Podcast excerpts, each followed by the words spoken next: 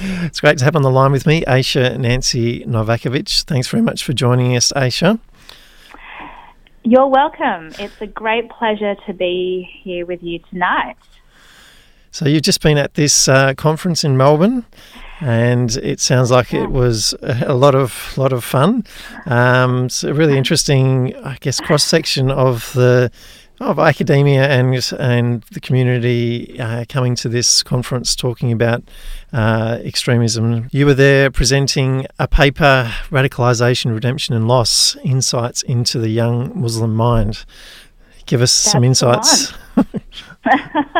I know it's a bit of a doozer, isn't it? So, um, I was invited to uh, fly over to Melbourne for this um, conference hosted by Deakin University, um, and it was called Addressing the New Landscape of Terrorism. Um, and I was put onto a panel. Um, uh, about Muslim youth and ISIS. And when I first received the email inviting me along, I thought, oh God, I wrote back and I said, are you sure you've got the right person? You know, there are far more prominent people who speak on this topic. And I said, I'm not really sure I have much to contribute. And so I sat down and thought, what am I going to talk about? And I wanted to um, be really authentic about my topic. Um, so, and since I was talking about Muslim youth, I thought, well, you know, I'm going to talk about my own personal journey. And my paper ended up becoming um, semi autobiographical, um, as well as providing a brief overview of some of the things that we are doing in Perth um, so that's why I came up with this paper called Radicalization, Redemption and Loss Insights into the Young Muslim Mind. And it was not meant to be representative of um, anyone else's experiences as a young person growing up in Australia except mine. But I thought, you know, I'm going to use my own journey as um, and my own narrative as a as a site through which to explore a lot of these themes. You know, to art- articulate how um, the drive for redemption in young people can be so incredibly powerful. And um, also to talk about some of the reasons why um, groups like ISIS and others can be so alluring and seductive, um, especially to young people who are already at at risk um, and quite vulnerable. And and so I you know I spoke about um, growing up poor um, and losing my father when I was um, four years old and having to grow up really quickly and um, living in Adelaide, which arguably is already an at-risk. No, I shouldn't say that. You know, Adelaide's a great place. You know, I moved, I moved to Perth, so I shouldn't knock it. Um, you know, and I, I lived in one of the poorest postcodes in Australia officially, um, and it was a real ghetto. Um, I didn't know it at, at the time, but yeah, there was definitely um, a lot of identity confusion and challenges. Um, and so I, I spoke to these things. I, um, you, you, can see from my name, my God, Aisha Nancy Novakovic. I've been asked what the hell is going on there. um, I say, yeah, well, that's just the beginning of the story. Trust me. Um, and what I found is after I delivered uh, my my paper, I got this incredible feedback from people saying, you know, that really resonated with me, or we want to hear more. Um, and it, it really is about um, asking practitioners, policymakers, people in leadership to say, you know, are we really getting it, quote unquote? Um, we are emphasizing so much the security, so called hard approach. And my argument is that we need to go far beyond that to explore more of the soft, softer approaches, um, which may end up being far more effective. And, and, and, and my contention was if we really get what's going on with young people today, then we will not have to spend um, billions and trillions of dollars on military action. I mean, there's a there's a time and place for everything, um, but I definitely went there to be deliberately provocative, and so I did tell a lot of stories, a lot of personal stories, and one of them um, was about just to give people an idea of how. Um, you know, call me a radical. I mean, I, I hate this term radicalization, and I use it provisionally. You know, it used to be a cool thing to be a radical. You know, totally rad. The problem is that when it becomes um, violent extremism. And, and, I didn't ever go that far, um, but I certainly flirted with those ideas. But in terms of being quite radical and outspoken, you know, um, pre 9 11, I actually had a poster of um, Osama bin Laden um, in my bedroom as a teenager. So I, I, did not have posters of pop groups or all boy bands or the Spice Girls, as it was all the rage back in those days. Um, it was a picture of Osama bin Laden, and one day, um, one of my best friends, who is a, a, a very conservative Iraqi girl, comes into my bedroom and looks at it and says, "What the hell is that doing on your? What is that on your pin pin-up board?" And I said, oh my gosh, you know, I totally have a crush on him and I think he's a hero and, you know, he was part of the Mujahideen and, you know, the media's got it all wrong and he's challenging US hegemony and, you know, I'd love to be his, um, his second, third or fourth wife. And she is like, you are absolutely crazy. And by the way, that poster was laminated uh, because, you know, I like to make that shit kind of last. So, and I said to the audience, I said, um, you know, they kind of laughed when I told this story. And uh, I said, you know, I think um, you know what I'm talking about. It's the the puppy dog brown eyes, isn't it? Yeah, you know, and they're all kind of laughing. I'm like, yeah, don't you be tricking me. I know what you're onto. You know, you know what I'm talking about. And Look, my uh, just to interrupt you there, my my yeah, wife actually um, had has made a comment a couple of times that she thought he was quite an attractive man as well. So, so there you go.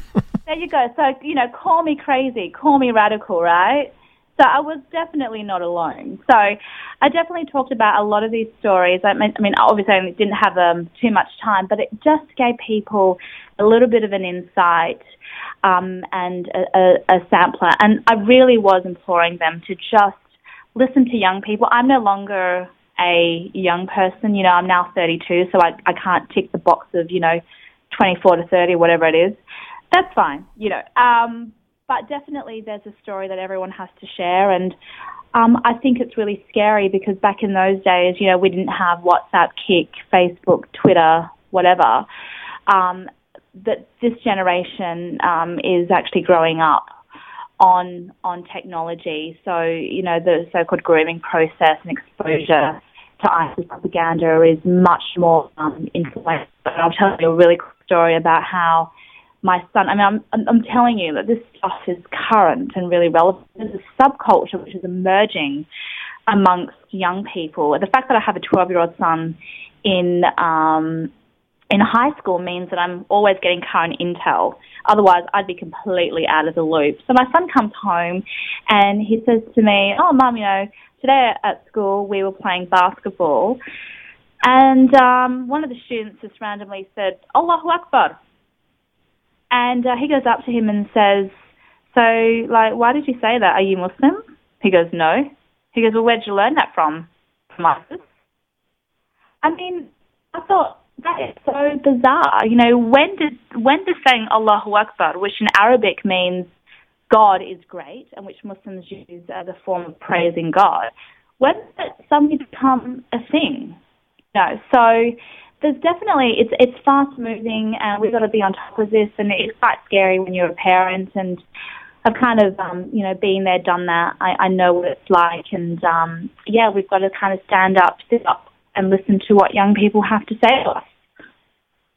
Hi, Aisha. It's Caroline here. Um, how are you going? Hi. Good. good. Um, I just wanted to ask you. You, um, just from from what I gather, you, are actually quite involved in, in women's rights and feminism. Um, and I just wanted to know what, um, how that fitted in with you. Um, you know, as a, as a younger um, person, mm-hmm. sort of. Um, being interested in at least uh, branches of Islam, such as Wahhabism, um, mm. how did that work with you? Was that was that something that um, has it been a process of change, or is it that it actually uh, that that women's rights or feminism sort of fitted in with with that sort of ideology for you when you were younger, or? Yeah, that a lot of the slogans of feminism and a lot of the core values were in some kind of ironic way twisted and manipulated in my mind um, and kind of massaged into my own kind of ideological framework to suit my worldviews. Um, like, for example, um, you know, putting on the hijab was a really big decision for me, and there was no way I was going to be a blind follower. And I challenged a lot of the imams and, and the scholars on, you know, the reasons why a woman should cover and a man shouldn't, etc., etc. Um, so I certainly wasn't one of those kind of shy, retiring students who just blindly accepted things. Um, but I, I did choose to put it on, and it was really after reading a lot of um, literature, uh, funnily enough, which were produced by um, Wahhabi publishing houses, but not all of it was. There was some. Uh, there was some literature that was written by um, uh, Western female converts who would talk about women in Islam and, you know, frame some of the the benefits of wearing hijab or the scarf in terms of feminist discourse. You know that it's a form of empowerment, that we're not to fashion. You know, but, you know, for the most part, it really is about obedience to God in the same way that a nun would for reasons. And so um, for me, it was a journey in trying to understand the reasons. When I was committed, I thought, yep, I'm going to, to don this hijab and it's become a of empowerment for me and always has been. Um, and so that really gave me a lot of strength. And, and then I thought about the wives of the Prophet Muhammad, peace upon him, in particular his younger wife, Aisha, uh, same name as mine, um, who was really known for being quite tempestuous and fiery, and she was a really fierce intellectual. Um, and so she really was my inspiration from quite a young age. And I mean, for me, she encapsulates um, the very best of, of feminism. Um, in terms of being a journey, um, I then proceeded to, um, a couple of years later, about 14, after I put the hijab on, I decided to progress to wearing the niqab or the entire face veil. Um, some in the West call it the burqa. I don't like to call it the burqa, but anyway, I, I, I put that on, and that really was for deep spiritual reasons to um, to have a closer connection to God. Um, now, in terms of my own um, kind of crystallizing my own personal feminisms, that didn't happen until I think I was in university, where I really got to um, to sink my teeth into um, a unit that I did as part of my honours year in feminist literary criticism. Um, and I really wanted to kind of place myself along the spectrum. You know, do I even fit in within the, the um, liberal Western framework of feminism? There's also an emerging um, movement of Islamic feminism. So it's, it's a really interesting interplay between different um, religious, social, and cultural influences, I think it can be really difficult to navigate your way through it. Uh, a lot, lots of women today, lots of young women, um, don't even want to use the word, uh, word feminism. I'm not a feminist because I love women. Um, well, well, you know, that's not really the point. And so I think there is definitely um, an education process that needs to take place. And I certainly um, did engender a lot of confusion about my own beliefs and whether it was really compatible um, with um, Islamic philosophies and worldviews. Uh, I'm pretty comfortable now. I'm, I definitely would call myself a feminist, and often that means I've got to qualify to people what that means. And you know, a lot of people say uh, Prophet Muhammad really was the first feminist. He was a feminist. You know, he came um, to say, you know, women should not be enslaved. Women are allowed to, uh, uh, you know, um, uh, inherit property. They are not property to be inherited. To be inherited, they should be respected. They have souls. Um, they have rights and responsibilities as men. Yeah, so definitely, I don't find it to be incompatible with my Islamic values. I feel um, is Islamic values actually greatly inform and empower me in my own feminist projects. Aisha, it sounds like a really just incredible journey you've been on. Uh, just uh, thank you so much for, for sharing a little bit of it with us.